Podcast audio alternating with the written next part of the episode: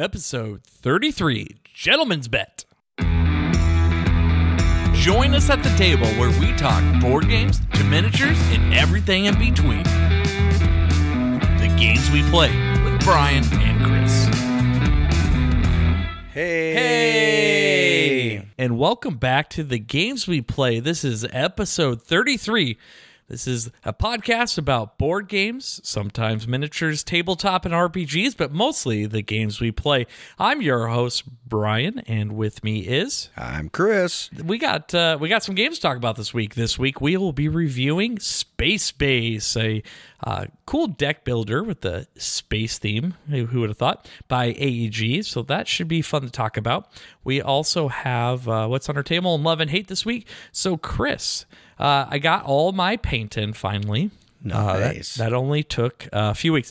Uh, funny enough, the paint from Spain that we talked about arrived here before the paint from Game Nerds, which is uh, a little weird. It took a really long time, but it was kind of around uh, Black Friday when I ordered it. I think it was Yeah. Monday after Black Friday. So, not to be unexpected, but uh, I just thought that was funny. Yeah. Uh, yeah, so I finally got that in. So now I can finally get back to painting those uh, those Nemesis miniatures, uh, so we can play a game. You haven't seen those yet, have you, in person? Not yours. I've seen uh, just on pictures online and stuff. Sh- sure, and a lot of the pictures online are the the Kickstarters, where it actually came pre painted. Oh, I didn't realize that. Yeah, they're that kind of green hue, uh, Oh, but they're yeah. they're kind of they're kind of cool looking. But uh, we'll see how this comes through. So I'll be working on that here probably next week during the holidays, um, or I guess this week because this does come out Monday before Christmas. Should probably say Merry Christmas to Yes, everybody Merry listening. Christmas. Uh, this comes out the eve of Christmas Eve, I believe. Yep, Monday. So uh, we have Christmas this week. I I just have to work Monday today when this comes out, and then I have the rest of the week off. So it should be a lot of fun. I think you're taking some time off too. Yeah, I'm going to be doing some working from home and taking some time off and uh, the ability to do that. So, yeah, it'll it'll it'll be some good time. I like taking the holidays off and spending time with the family and doing stuff, playing games, and I love that last minute uh, Christmas shopping for stocking stuff and things like that. So after wrestling practice, I'll I'll be heading out to the um, malls and doing the last minute uh, help, Santa helping. I'm not sure last minute would be considered fun in my opinion, but uh, hey, each to their own, right? Yeah, this is no. Most of the year, Amazon was Santa's helper and getting all that kind of the main gifts. But the little stocking stuff, there's some traditions that we do and and stuff. So those are usually last minute things that I easily pick up. Um, but I, I after wrestling practice and in the evening, I love it. Just uh, going out and and just hopefully it snows and that'd be nice. Walking around no no timetable no hurry just a couple things on my list walking around and doing that. Usually weekdays in the evening uh, it's the best time to pick all that stuff up because yeah. That sounds terrible. no it's it's no it's way opposite of black friday. Nobody's out and really just walk up grab my stuff. There's just a few people out and things like that. No lines no no no big deals. It's it's not the big items, but it's just little things we, we put Ah, in the kids' just- I don't know. stockings. It's supposed to be 50, by the way, on that day. Oh my gosh! So it's probably not going to snow. No, Dang it's it. going to be in the 40s for Christmas Yeah. here. Yeah. Actually, all, the next week is all mid and high 40s. So there you go. No snow. Dang it! I like at least Christmas Eve. That's that's the festive. I guess I'd rather take 50s personally, but that's just, that's just me. Well, it's not- Uh, It's not so, Iowa weather. So I also picked up uh, Lockup. Oh. Uh, so this came in the mail with my paint. It's a role player tale. So, you know, role player uh, by Thunderworks Games and Cartographers, right, by Thunderworks Game, all in the same universe. Well, this is Lockup. It's a role player tale. And in this game, well, there's a prison. And it's, of course, it's a kind of fantasy theme because it's in the role player universe, right? Uh, but you get to try to break out your squadron of minions gnolls, kobolds, bugbears, goblins, insectoids. You're captured in the battlefield and locked up. And so you're trying to escape your freedom from this prison. And that's the game. That's what it's set in. Interesting. Yeah, I've heard of really good things about this. Uh, this I believe this just came out this year. Um, also plays guess you could probably guess it. How many players, Chris? Ah, one to five. It one to five, uh, but it actually plays in ninety minutes, so it's it's not necessarily a shorter game, but Uh, it looks pretty cool. I'm really excited to play it. Thunderworks Games have just been nailing it out of the park. Uh, role players really, really good, and so is cartographers. Obviously, completely two different game styles. You know, role player, you're you're rolling dice and building up your character, while cartographer, you know, you're uh, well, I guess you're not rolling dice, but you're drawing cards and then writing stuff on your sheet and making a map. It's a, it's a lot of fun. So really excited about this game because those those other two games by them have been dynamite. So really excited to get that on our table. Uh, any games you got in this week or you, you you've played uh, outside of what's on your plate, if you will? I did get uh, Western Legends, the Kickstarter stuff. It did come.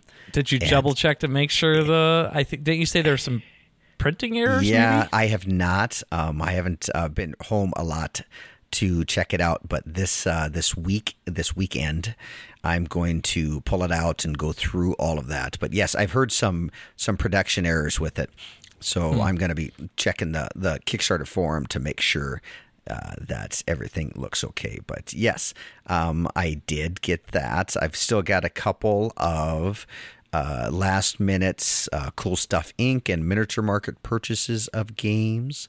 Um, I got Tapestry. At, from Oh, Cool you Stuff did Inc. get it. Yeah, it was uh, sixty-five dollars at uh, Cool Stuff Inc. So that is shipping. I don't have it yet, but I did pick that up.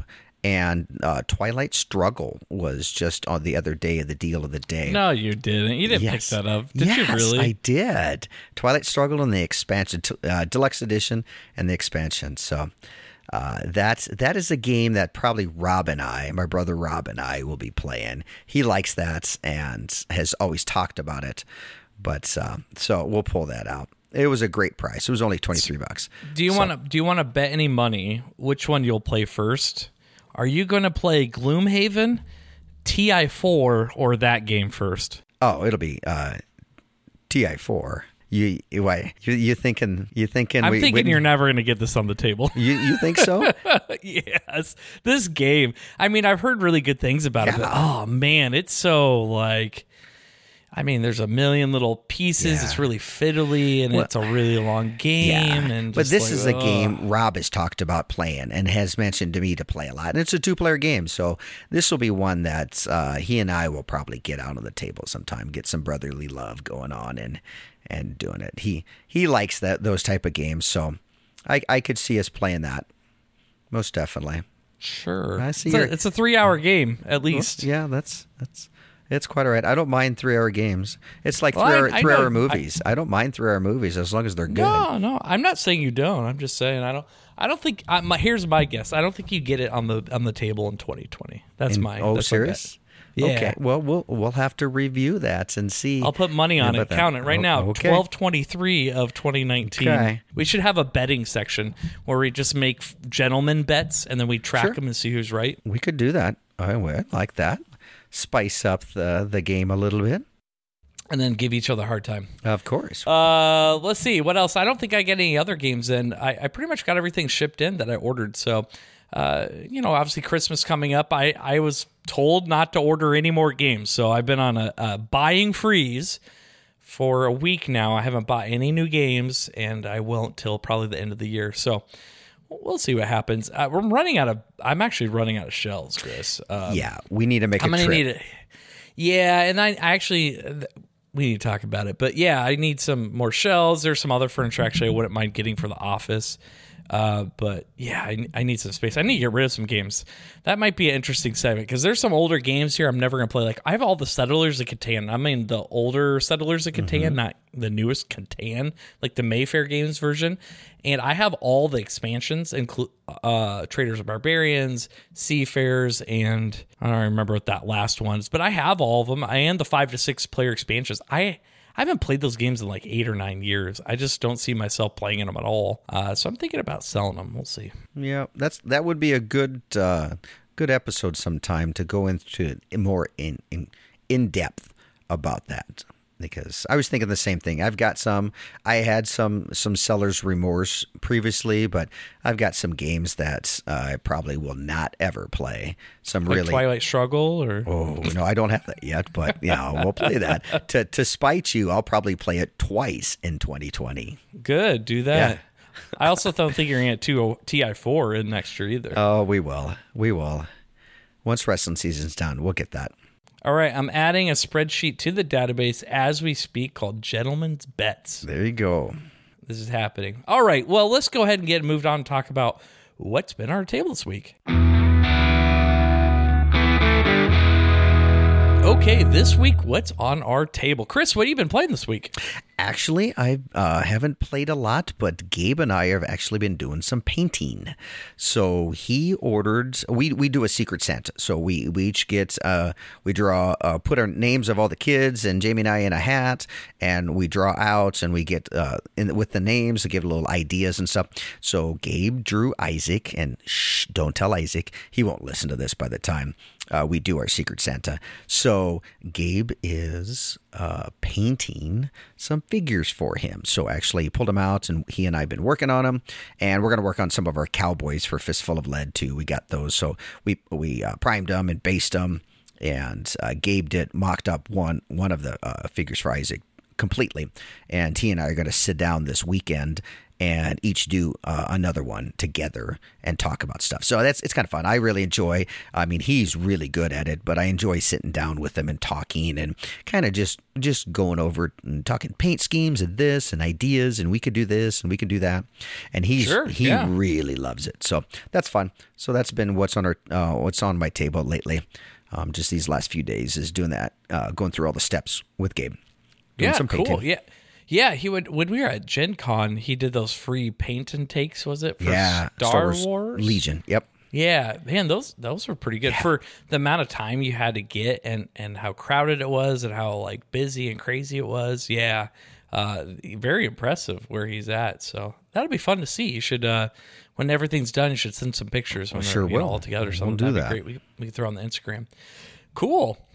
Well, that's a lot of fun. Uh, I just paint by myself, so it's not as uh, social. When Deborah gets Uh, old enough, it'll be cool. Yeah. He, oh, he'll love it. I think he loves that kind of crafty stuff. Yep. Uh, do you happen to have a wet palette by any chance? Uh, yeah, I've got a plastic version of it. Well, that's that's actually not quite a wet palette. That's just you know like Then- a regular paint palette. Then no, then Yeah, so I, I just invested one after my debacle uh, of Nemesis painting 1.0. Uh, I'm just putting 1.0 because I'm just assuming I'll screw up the second one again. Uh, but I picked up a wet palette this time because I- I've watched some videos and tutorials. These wet palettes, basically, there's a sponge, and then you get it wet, and then you put a uh, it's kind of like wax paper paper or you know parchment paper on top of it. And then that's where you put your paint. And so some of the water soaks up through that. And so it actually keeps your your paint that you put on your palette wet. And it makes it easier to mix colors because as you you probably know it's almost impossible to buy every single color. And nor do you necessarily need to but sometimes you want to blend colors through. And then also you want to highlight uh, so once you get something painted, you want to start highlighting up and, and get different shades. Well, it's really hard when you don't have a wet palette because your paint dries. I don't know if you've encountered that before, but when your paint dries, then it's really hard to try to recreate that shade and kind of Yes. brighten it up a little bit. You, you know what I'm saying? So, Yes, for example, if you had like a, a blue and a purple and you mixed them together, kind of get a mix, you're going to have on your palette kind of a a shade difference of purple all the way to blue, right? And all between. And you could maybe even mix some white in there. So the idea is maybe you're all the way towards maybe the purple side, that's your base, and then you keep moving along the blue for maybe your uh, your shading. That's a really bad example because it's about the same shade. But you get my point is the paint doesn't dry up. So you have your original paint, you have the right shade, and you can start incrementally just moving along your palette where you mixed your colors to keep that shade brightening or or changing and then it's it's really neat so and and if you don't finish you can actually put the lid on it and the paint won't dry out you can keep it for like two to three days oh, interesting. I'll have to yeah, invest it's in pretty one. cheap. Yeah, so I got something from Amazon, and I think it was under ten dollars. They- They'll try to resell all those extra little parchment paper things that go on top of it, but honestly, you can just use you can just use like uh, parchment paper, like from the grocery store, like the wax type paper Oh, nice. Uh, you can read. There's tutorials on YouTube. They tell you which kind to specifically get. There's some ones that are different than others, but yeah, I mean it's fairly cheap. And then your sponge, you just want to make sure to dry it out. And if it starts to get gross, you put you, you soak in a little vinegar uh, you know, to get the smell and Oh, stuff sure, out. sure, that'll kill yeah. it. So anyway, sorry, off topic, but uh, I've been reading up and watching tutorials and and trying to uh, make sure I don't uh, have a Nemesis debacle 2.0. I'm telling you, they were bad. Nobody will know except for Emily. She saw them. No picture evidence. All right, for me this week, though, back on topic, what's on my table is Between Two Cities. So this is a game by Stonemaier Games. Uh, I think this is their shortest game in their catalog, I believe. And it, it actually isn't by Jamie Stegmaier, but it's by Stonemaier Games, the publisher. So they published it. And in this game, it's it's like a 20 minute game. You you have these tiles which make up of of different type of housing or or you know like taverns or like factories, those kind of different type of tiles, and you randomly select them. And it's kind of a drafting game. So you pick two, and then you pass on the rest to your neighbor. And what you're doing is you pick everybody's picking two at the same time and they reveal them. Well, you actually have two cities you're building, one to your right and one to your left. And your neighbors are also building onto those cities. So everybody has two cities, one to the left and to your right. And so you're working with your neighbors to build out a four by four grid city by the end of the game. And each of the tiles, the different types, like like shopping and parks and and factories and housing, they all give, give, give you different kinds of point values depending on uh, if you get them connected or sets of them or or interacting with other types and they all give you different types of points. And it's it's all over the board.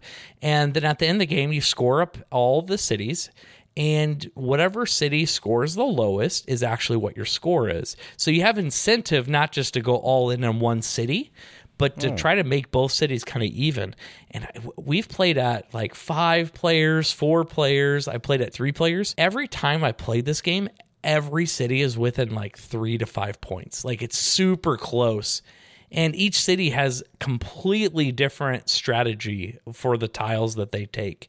It's it's it's probably the closely ba- most balanced game I've ever played. I mean, you played games where you could go down one track, and there's sometimes one strategy Yeah. that's just going to be far outweigh the others.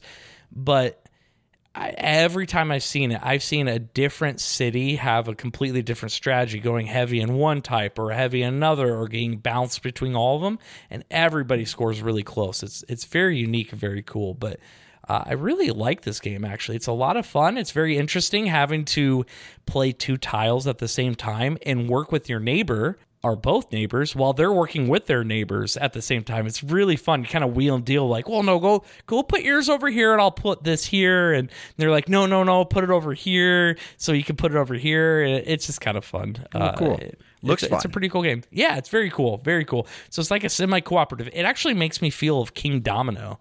Uh, basically, you're building a kingdom like that in Kingdomino, but you're co building it with your two neighbors. And you have two cities at the same time. So kind of kind of unique. So anyway, that's between two cities. Highly suggest checking it out. It's only a 20 minute game. Goes super quick, super easy to learn. Uh, it's what it's one of those games you get done with the first game. We're like, all right, let's play another one. Let's play another one. And you just want to keep playing. So highly suggest it. That's uh, Between Two Cities by Stone Stonemaier Games. All right, so that's what's been on our table this week. Chris, let's go ahead and move on to our game review.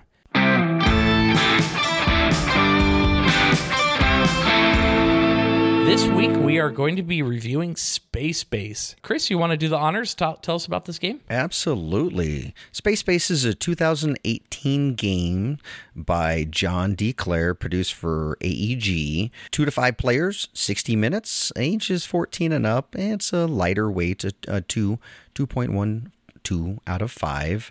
But in Space Base, players assume the roles of commodores of a small fleet of ships.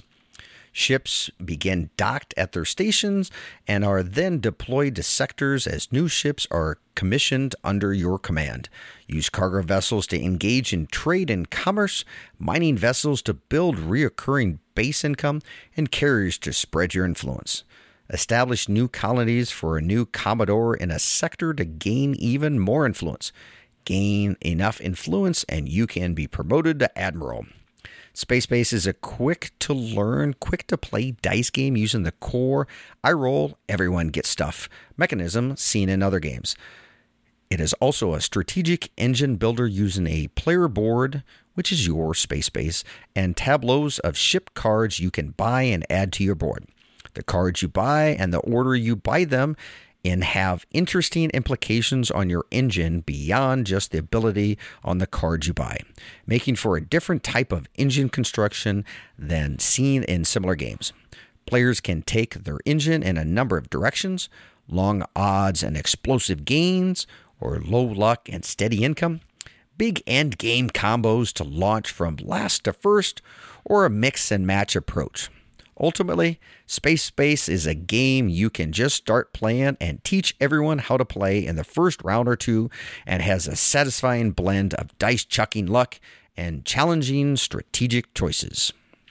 It's a 2018 Golden Geek Best Family Board Game nominee and 2019 Origin Awards Best Board Game nominee. Awesome. Thanks, Chris. So, in this game, just to kind of paint a mental picture here, you have your own little tableau board. It's, it's kind of skinny, not very tall, but lo- very long.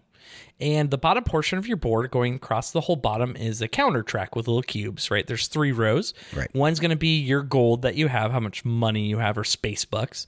Uh, you have your income, which is like a green little um, little cube, and then you have your victory points. Obviously, in the in this game, you're trying to get the most victory points. So the person who finishes their 40th victory point ends the game and is the winner. Now, at the top of your board going across are all the numbers 1 through 12, and on each one of these is a starting ship. I, uh, you know, I, there's starter cards that everybody has the same for all the numbers 1 through 12, but they're all different. Like your your one is is like a couple coins, your two, three are like ones, and and so on. And obviously, your higher numbers get a little a little better for your rewards. And then in the middle of the table, there is going to be three tiers of spaceships. There's three decks. They're all labeled one, two, three for tiering pretty clearly. And then there's going to be amount of cards depending on the number of players out like a river of cards for everybody to buy from. It's kind of like the market.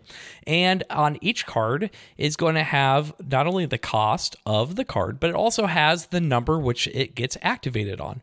On the bottom part of the card is going to tell you what you get when you activate on your turn.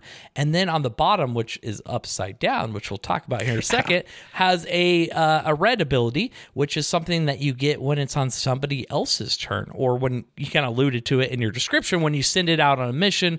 The idea is it goes from your dock out and then it basically flips up upside down and and, and just tucks it under your board, and so just the red part uh, displays. But that, that's what you get then when it's on other players' turn. And then there's another river of these are victory point cards that give you a one-time victory point, but clog up, and it basically makes that number.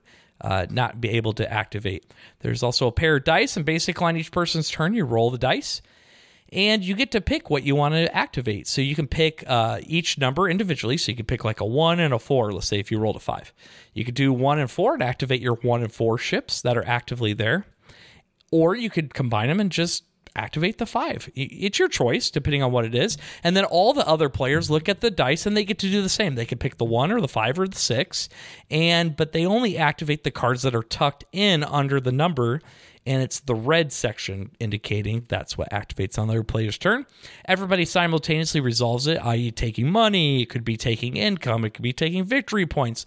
It could be charging up cards with cubes and stuff like that. There's a lot of different things in it, but everybody does it. And then the active player gets to buy and they, they could activate other abilities depending on their cards. And then that's next players. And then just this keeps going until somebody hits 40 victory points. That's pretty much the game. Would that be a fair assessment, Chris? Um, yes, it is. It is, it is like the description says it, within a round, it's easy to teach and easy to pick up and learn.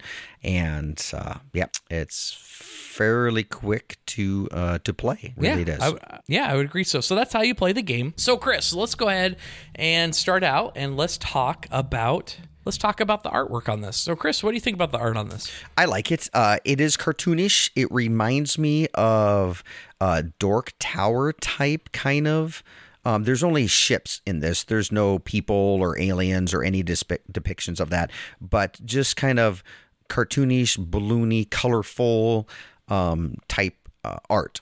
Uh, if if you're familiar with uh, Dork Tower, John Kovac, if I'm pronouncing his name correctly, uh, he's the artist that does that type. It's uh, Mag Blast from Fantasy Flight Games. If you remember that game I have, uh, that's the same art with that. It's it's yeah cartoonish in, in my thought, light, jovial, and colorful. Yeah, no, it's really funny. I was looking at what this guy did. He also did some War Machine uh, artwork. He did Forces of War Machine, which I think a book for uh, Khador. He did the Forces of War Machine, the Retribution of Cyrith. Yep. Scyrah. Yep, sorry. Uh, I think these are stories, are they not? Or, or is these actual? those are don't know if this factions. Yeah, Ah, and and so the those books that go along with those it. are books that tell a lot of the fluff and also uh, give you point army dis- uh, descriptions and unit and descriptions, warlock, that kind of stuff. Those are the army books that go along with the rule Gotcha. books. Yeah, so that art, if he did, That's a completely did different type a of art, but yeah, total did that. different. Yeah, that is the crazy. high fantasy type art that we talked about. We saw in Call to Adventure last uh, week.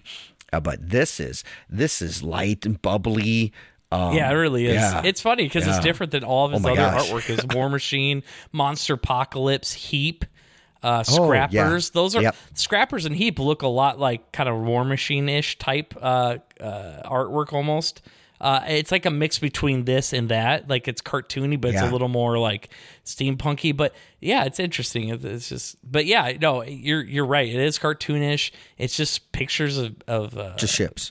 ships and uh it's very colorful like the background behind the ships is like a celestial like space but it's all like purple and blue and black and green hues like you're seeing like a milky way or a galaxy in the background. And yeah it's uh it's just cartoony. I don't know what else to explain it. That Yeah. it is. yeah i mean it's good. It's it's it's not like I mean, this is a twenty something dollar game, so Yeah. Uh, it's hard to complain. It doesn't look the the thing is the the cartoony can look almost borderline like amateurish or corny, and he does a good job avoiding that because that I've seen other games that are kind of by done by amateurs, and this guy's not obviously an amateur, but I've seen games by amateurs that kind of have this art style, and it ends up looking really corny and cheap. This does not look corny and cheap, so uh, I think he did a he did a, a fine job doing this. So I'd, I give it a thumbs up. Oh, I mean, yeah, I agree. It's nothing special, but it, it's it's still pretty good and bright and colorful. I, I think the art gives the flavor of the play. Um, it goes along with the flavor of the play. Uh, Mm-hmm. Oh, where, sure, Like yeah. I said, last week's the storytelling and the high fantasy, that art is a different style. That fit Call to Adventure.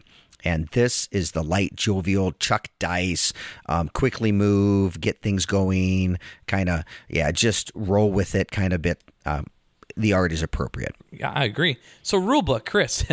uh, this was your game actually. So you actually, I believe, read the rulebook ahead of time. I know you maybe played through a game with with Gabe ahead of time. We went through a how to play video that was uh, eh. Uh, to be completely honest, uh, I'm not gonna now. I'm not gonna say the person's name because there's a there's a lot of people that really like him in this gaming industry, and I'm not a huge fan. It's not Rodney Smith, by the way. Rodney Smith's great, but it's not Rodney Smith.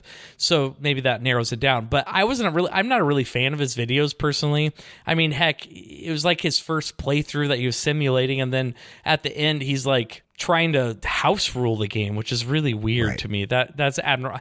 The house rules something which I'm completely against house ruling. Obviously, you need to play a lot of games to get under your belt, not just step through it once and you played it wrong. Like he continually played it wrong. So anyway, I, I get off my my soapbox here. But what did you think of the rule books on this? Um, I, I liked it. The rule book was very colorful, had a lot of information. It does a great job of uh, listing components, listing setups. Um, there within this, there was uh, some rules that uh, are crucial rules that when I first read it and uh, and and I read through it, Gabe and I kind of did a two quick two player type game, which plays a little different. Um, but then when we played today, there was a few things that I just didn't remember, um, and kind of bit that kind of stuff that we actually had uh, quite the discussion and had to go back and read. Um, Uh, quite the discussion is one way to put it. quite the discussion of of trying to figure all this out. There's so within the rule book, it's it's a large page. There's it's 30 pages in it. And it it's it, it it gives nice pictures, very colorful, large large print for bolding, um, dice pictures, uh, gives a bunch of information, And Yeah, you didn't it- have to get your readers out No, for it. I did not. I, I liked it. Um, it it the back had a reference. Yes, the back had a reference, which was very useful. We pulled that out a few times to see what the specific cards were because there's some unique cards. There's a lot of unique rules in this uh, that um, have some specific icons and graphics that you really need to know and learn um, to figure it out. And it takes a couple times to either reading through or playing to figure it out. Or and the back really helped out, I thought. But just looking at this, um, there there's a lot in the rule book, and uh, it just going through it and everything. uh, I mean, it, it takes a little bit uh, for me understanding. Um, reading this, it to understand the whole rule book, it takes a few plays. Uh, after it, t- like the first time we went through a five player, uh, by the end, it, we had the understanding of the rules because we had to work through a couple things to figure it out. Even after reading it, and even after, like you said, that video did not explain how to play very well whatsoever. They played it, but it didn't go into in-depth rules and on this. So, but I, I like the rule book. There's a lot in it, and it provides a great amount of information. It's very colorful. It's well put together. Um, like I said, it's 30 pages long. Has a back reference and a lot of cool art. I I guess maybe that's just our different play styles. Maybe um, I, I think reading it because I, I one the the full rule book's not on BGG, which is too bad. Uh, you have to actually go to AEG's website to see it, but just fine, whatever. But I just watched the how to play, and then we played it right, which I knew about ninety percent. Right, we had it on the Right. fly, look up some stuff. After reading it, uh, after because there was a, a rules dispute, which uh, we might as well talk about now. Uh, there's a rules dispute and how some of these things activate because there's some there's some cards that have these charge icons. The idea is when it's usually on another player's turn, but sometimes on your turn, depending if it's blue or red if it's, rolled on somebody else's player, you put a clear cube to quote unquote charge it. By definition, to be able to use the ability next to the charge icon, it has to be charged up. But the question is, then when do you resolve the the ability or the text? And I I'm saying text because I don't want to say ability because some of the terminology in this is kind of silly. But the text next to the charge ability, the question is when when does it get resolved? And I think that was that was the big thing but after reading through the rule book, like one of the very first pages of the rule book, so like the first two pages is, is flavor and fluff of the game. Uh, then there's a component listing page, which is page five. Then there's the card anatomy on page six. Page seven starts talking core concept about simultaneous rolling, deploying ships, putting them on your board.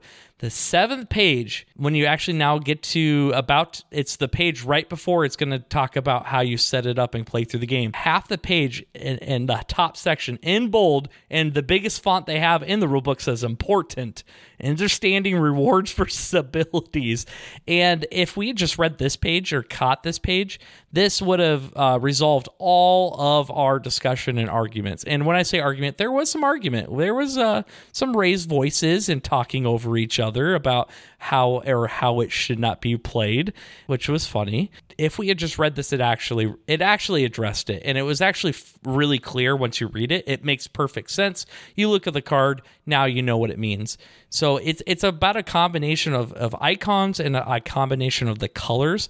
And the rulebook lays it out really well, actually. If you go back and read the rulebook in those two pages, page eight and nine on this uh, revised rulebook, it lays it out really clearly that answers the question and would have uh, resolved the argument.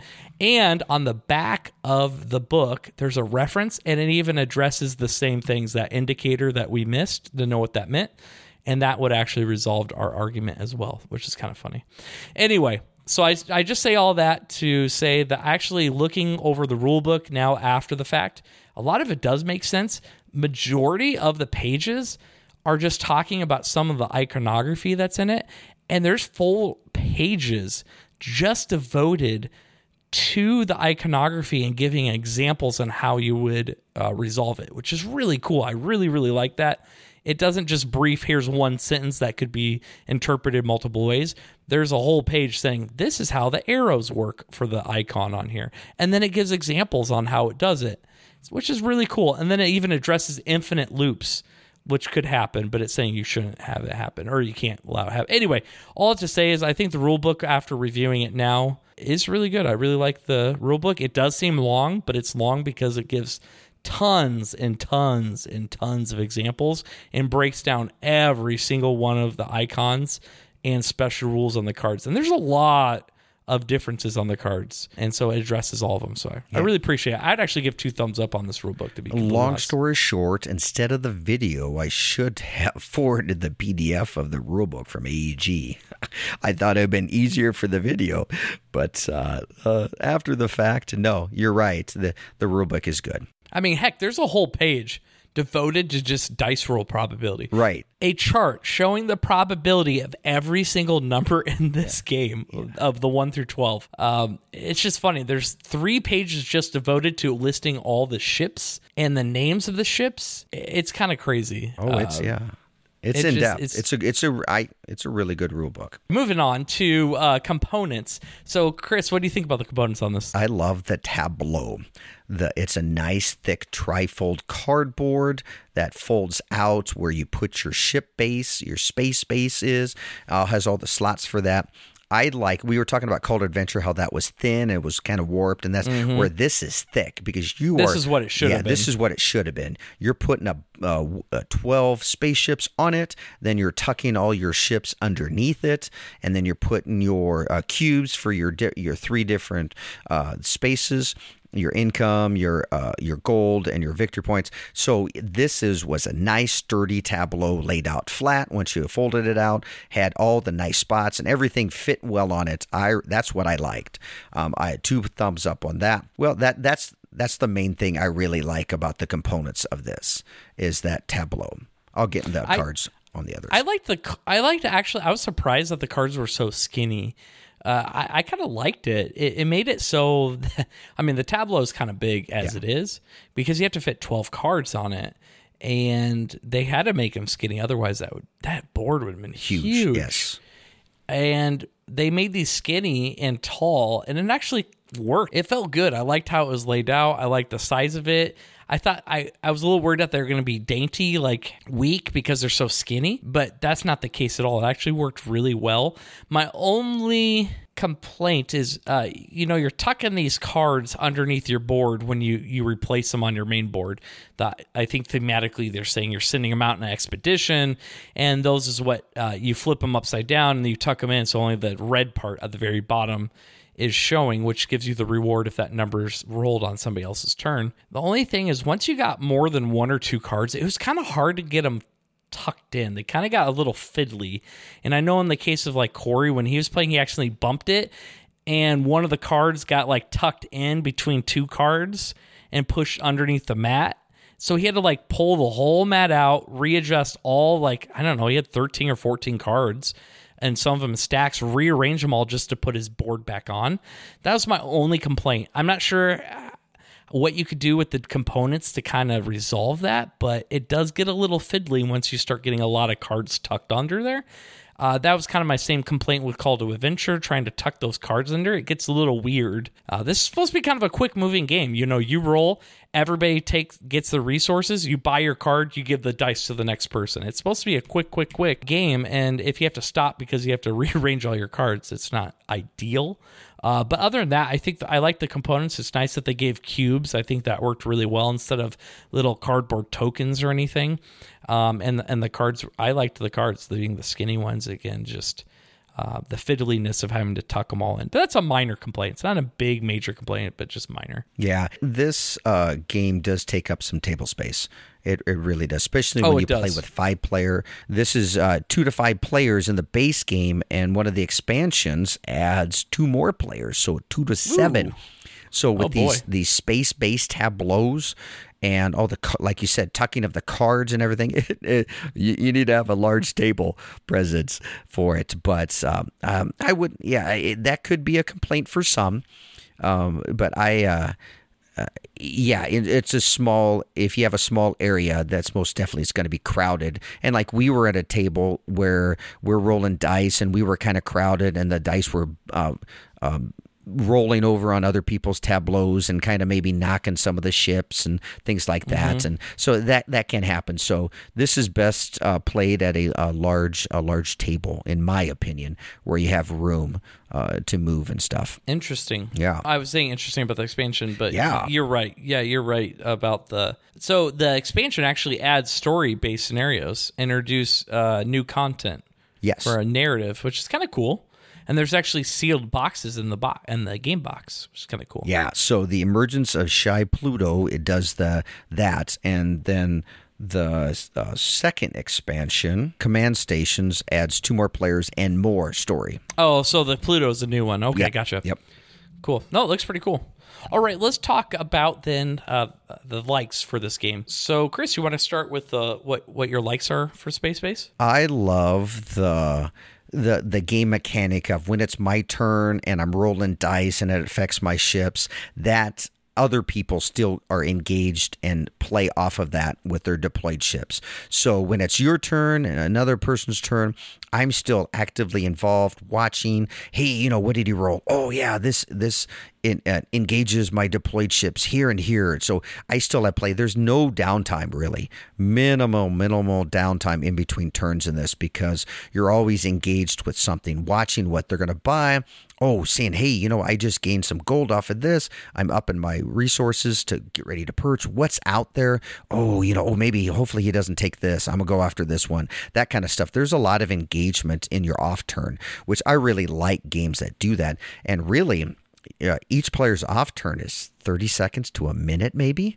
Uh, it really, if, if Ideally. ideally, Ideally. ideally, yes. Uh, but I mean, it could be one to two minutes, maybe, in the uh, each person's off turn if they're taking a little time to figure out what they want to pick with their roll. But it's Gosh, it's I hope not, not. It's not long. It really isn't Gosh, long. I have not. You know how many times it went? So we played five players, right? yes, we played five players.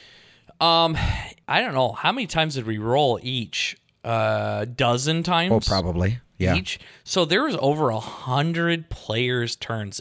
If you combine all of our turns, Sure. this you can't take a minute. Otherwise, this game's going to be an hour Right. and a half long. Right, you and can't. We were put. We we we went over a little over an hour playing today, and we were like, you, that the the dice at the ground. You got like three seconds to adjust your resources. The next person is grabbing the dice and starting to roll them, and you have to make a decision now. Buy it, resolve it. Next person's rolling because that was going to be the only way we got it in in an hour. So we were we were flying, uh, even though you know Scott was taking his time sometimes. Uh, but if if each person took a minute, man, this is a t- hour and a half, two hour game, which is way too long because this is two. The game mechanics in this are so simple, and it's a supposed to be a quick game, easy mechanics. This should not be a two hour game. This it would that would be stretching this game way, way, way, way, way too long. So uh, I'm gonna put in the like that it is a quick game and that there is hardly any downturn. Even when it's not your turn, you, you're basically waiting, hopefully 15, 20 seconds for somebody to buy a card and move on. I think one of the mechanics where when you buy a card, regardless of how much you spend for it, you lose all your money. So if you had 12 gold, or I keep saying gold, Yeah. if you had 12 coins, and you bought something worth five coins, you don't get change. You don't get seven, keep seven. You lose all of it. And so it's not a hard decision. You're basically going tier one, okay? They're all within a couple coins. Tier two's within a couple coins. Tier three's all within a couple coins uh, uh, within the tier.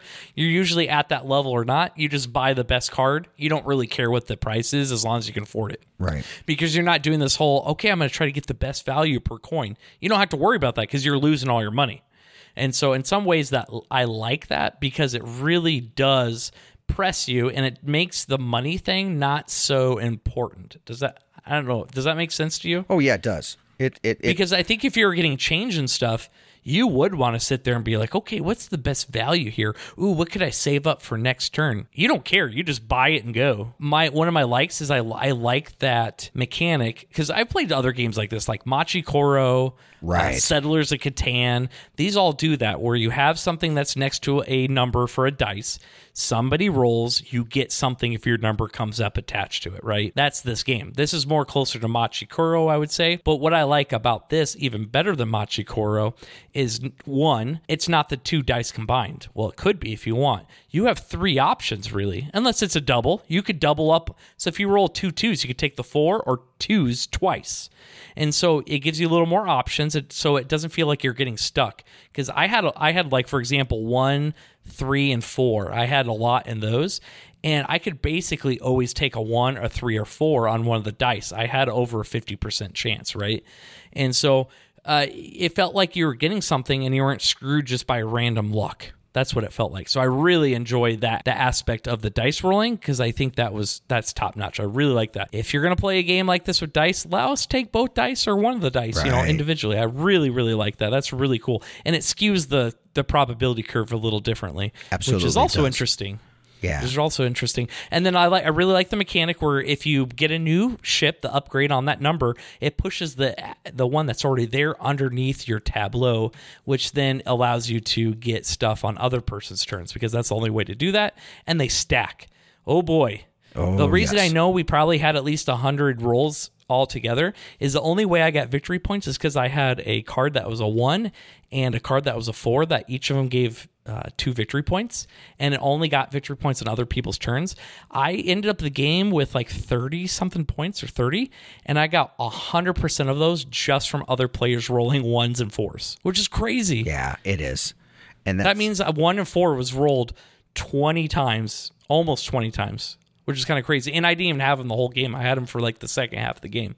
So anyway, I, I say that it just gives you tons of flexibility, which adds a lot more uh, strategy. And it's not just oh everybody goes after five, six, seven, eight, and nine because that's where your your bell curve is for probability. It skews it differently.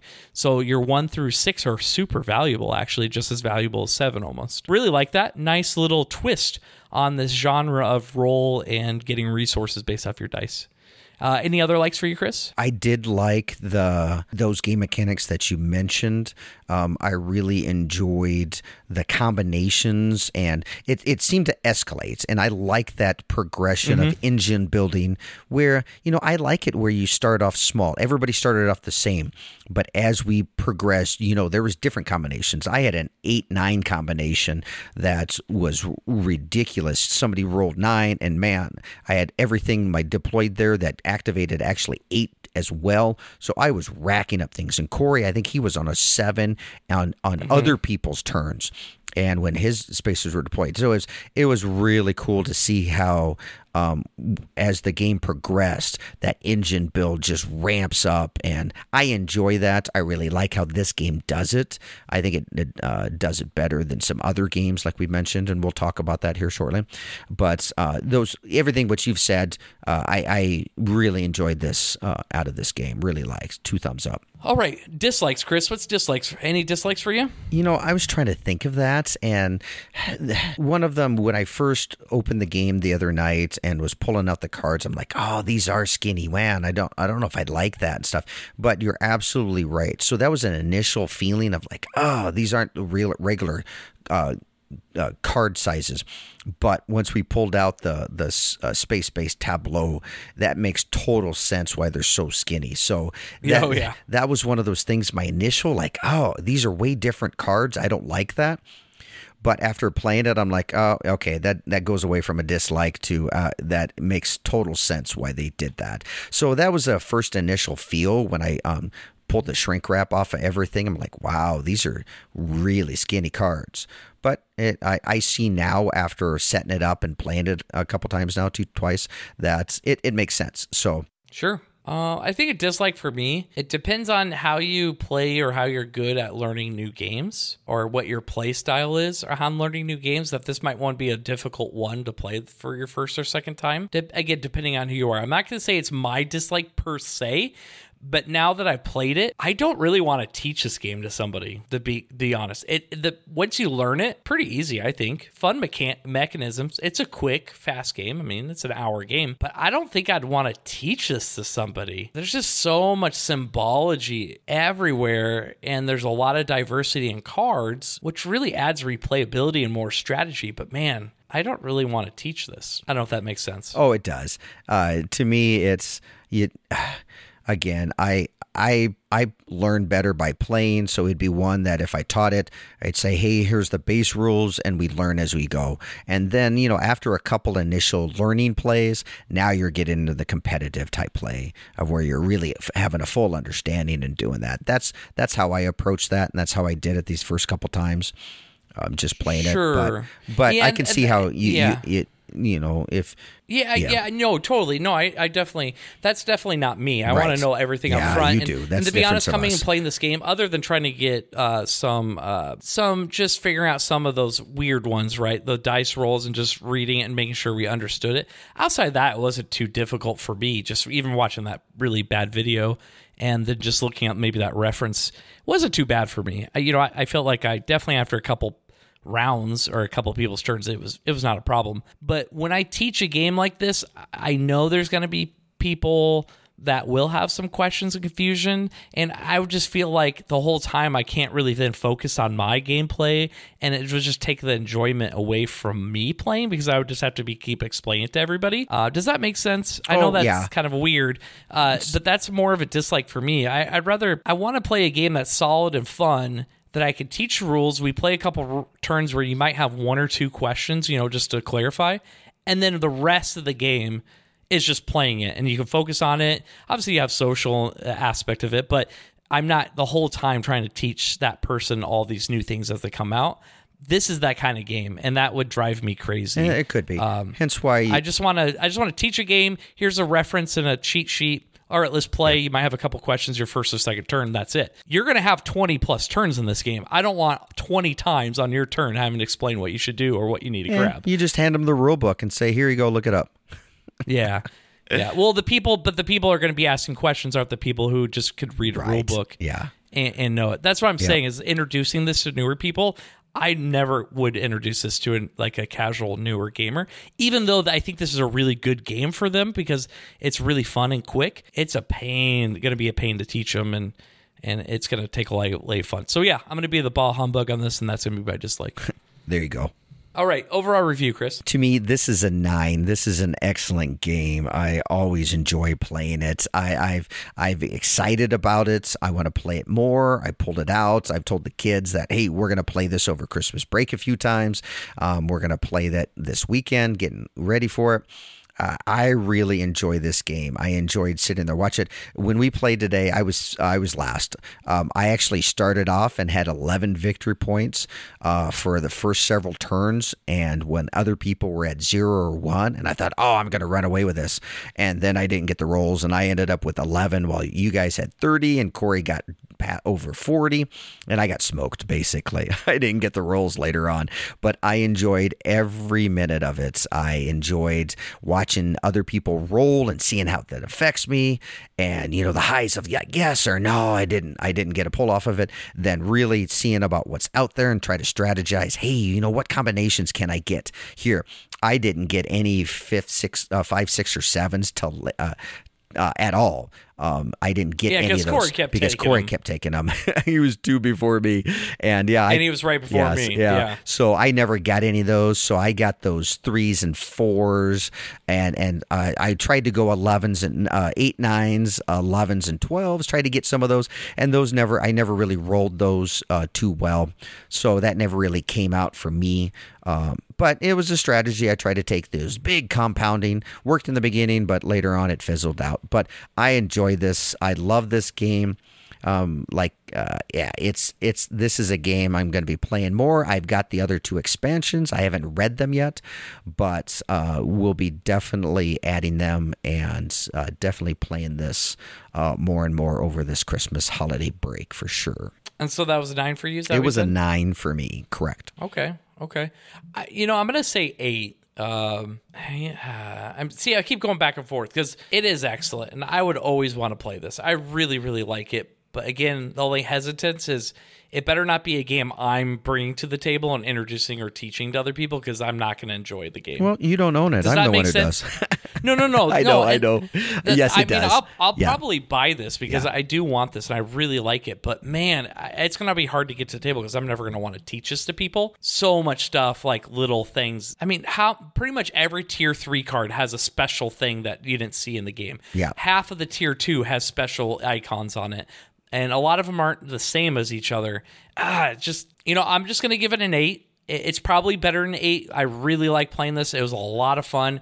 It's up my alley. I love the the roll and get stuff like Machikoro, but this is way, way, way, way better than Machikoro.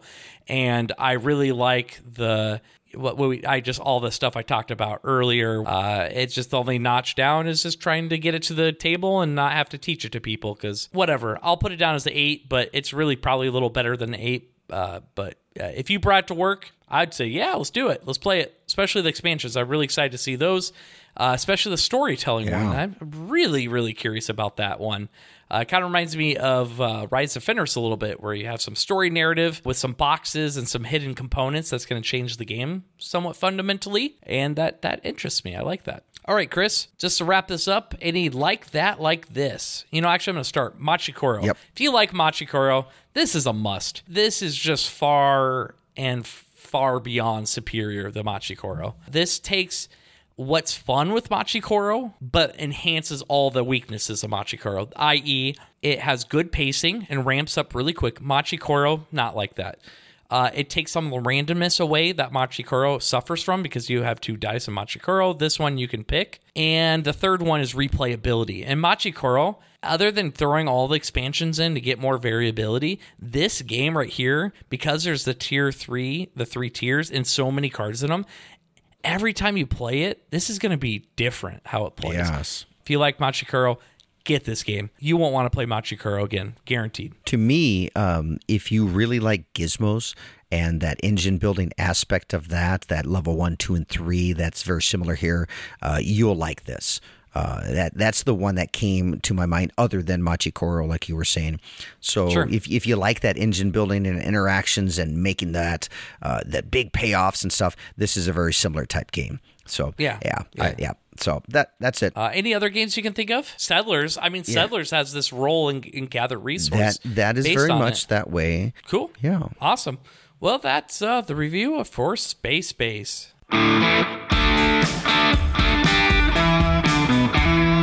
All right, this week's love and hate. For me, this love is play new games. Emily and I have been playing a lot of new games, maybe not as much in the last week or so, but just in the last week, we've played, I don't know, four or five new games.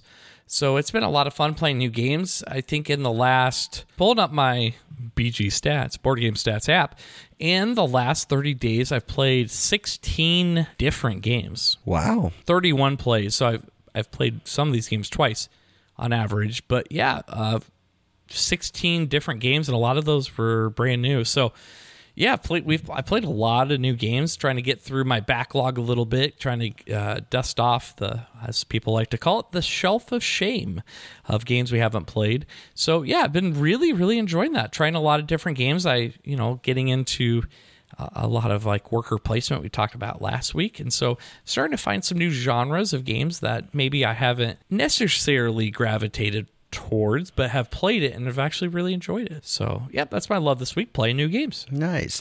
My love this week is of spreadsheets. I actually love organizing and getting data on that and helping me utilize.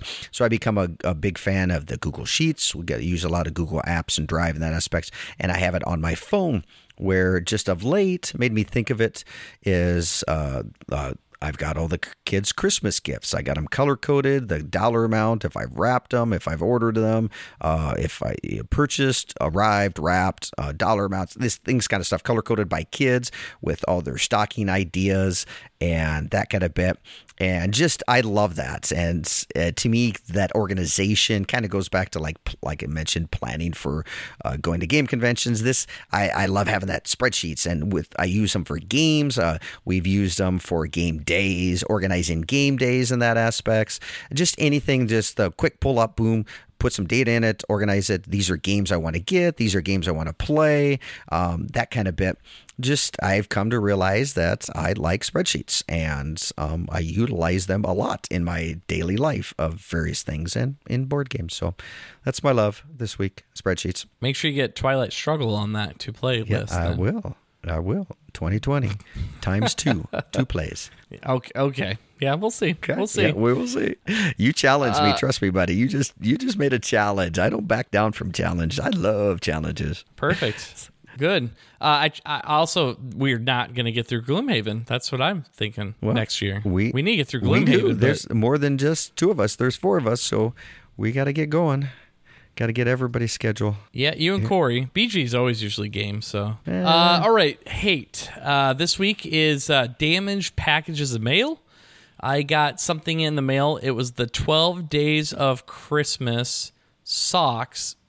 And Then there was the Office, and so every it was like kind of supposed to be like an advent calendar where Oh, every day you punch Yep. out a box, and there's another pair of socks, and they're all the Office.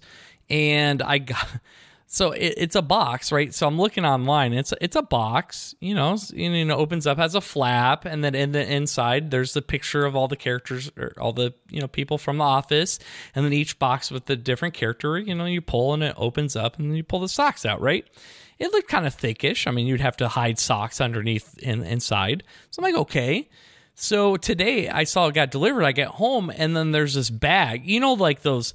It's not a box, but it's like just uh, it's like a bag. You know, like postal service. And I'm like, what is this? There's no way this could be the office thing. This thing's like thicker.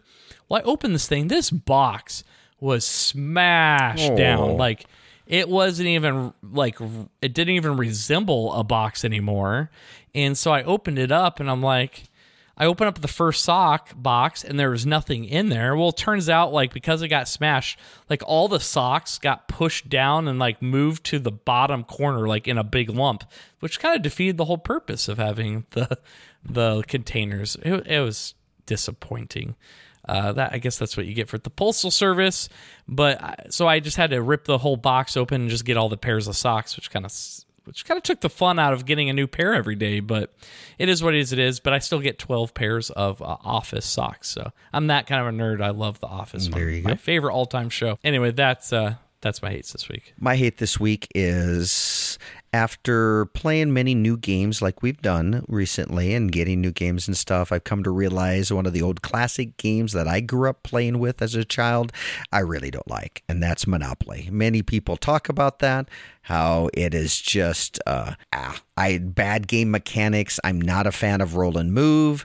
Uh, I've said that before uh, just the whole happenstance of what occurs and goes around and things like that.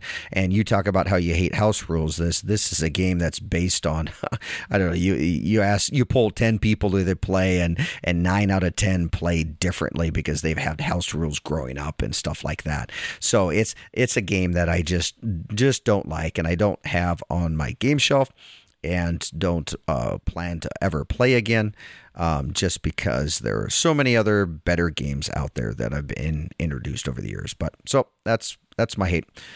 Monopoly. Yeah, there's uh, two camps. There's there's the the people in the board gaming hobby that's like, yeah, Monopoly's the worst game ever. Like Steve Bonacore said on here in that one episode, Yeah. it belongs in the trash and in the dumpster fire, which I completely agree. And then there's the other camp of board gamers that are be like, yeah, it's not great, but we shouldn't do that because we need to be inclusive to gaming and make sure people like are welcome to the hobby gaming. But it's like. Uh, the game's really bad though. Uh, if anything, that that game actually does more. I would argue does more harm to the board gaming hobby because some people think Monopoly is board gaming, and if you are at, I mean, who isn't miserable playing that game? Yeah. Relates that miserable feeling to board gaming? Yeah, you're not going to want to play other board games because you just think, oh, they're even longer, more complex, and they're painful like that. No, not at all. And that's what that's why I think it does more harm to the board game hobby being saying, well, yeah, you can like Monopoly. Well, you can like Monopoly maybe, but it, it- the problem is is that that game's not rep- actually representative to what board gaming is. There's so many good games. There's so many good, more games that are the same level of complexity as Monopoly, but play so much better in a way quicker time. And people aren't going to be wanting to throw knives at each other or flip tables over on each other or want to punch each other in the face after playing the game. That that's not enjoyable and that's not what this board gaming hobby is about or should be about and so i i think i mean the the, the joke and meme about monopoly is hey you want to flip the table and throw stuff off it's like we shouldn't we should never we should never associate ourselves with that kind of feeling for board gaming because that's not what this this no, hobby is it's about not. You're right. Absolutely right. not not at all and we shouldn't honestly I, I understand that we want to get people into the hobby I, I completely understanding that, but but by saying, yeah, you can like Monopoly, I'm not saying you can't like Monopoly, but we shouldn't encourage people to play Monopoly because it, it's doing it's more harm. Anyway, yeah, I'm I'm with you on that. I think uh, I think we got a ways to go to infiltrate and try to get that game. But okay, well that was our love and hate this week.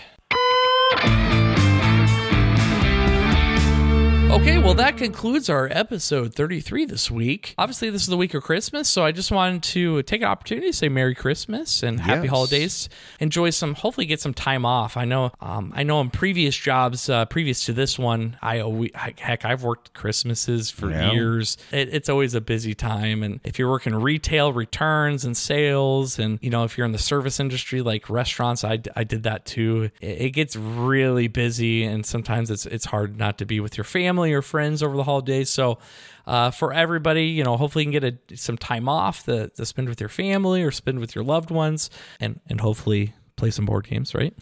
Uh, so I just just wanted to extend that to everybody, and hope everybody has a great week and gets to play a lot of board games. Yes. Merry Christmas and happy holidays to everybody. Have fun. Enjoy some family time and friend times and rest and enjoy the season. Absolutely. We'll, we'll go ahead and wrap this up. From the games we play, we just thank you for listening and uh, stay tuned for episode 34 next week.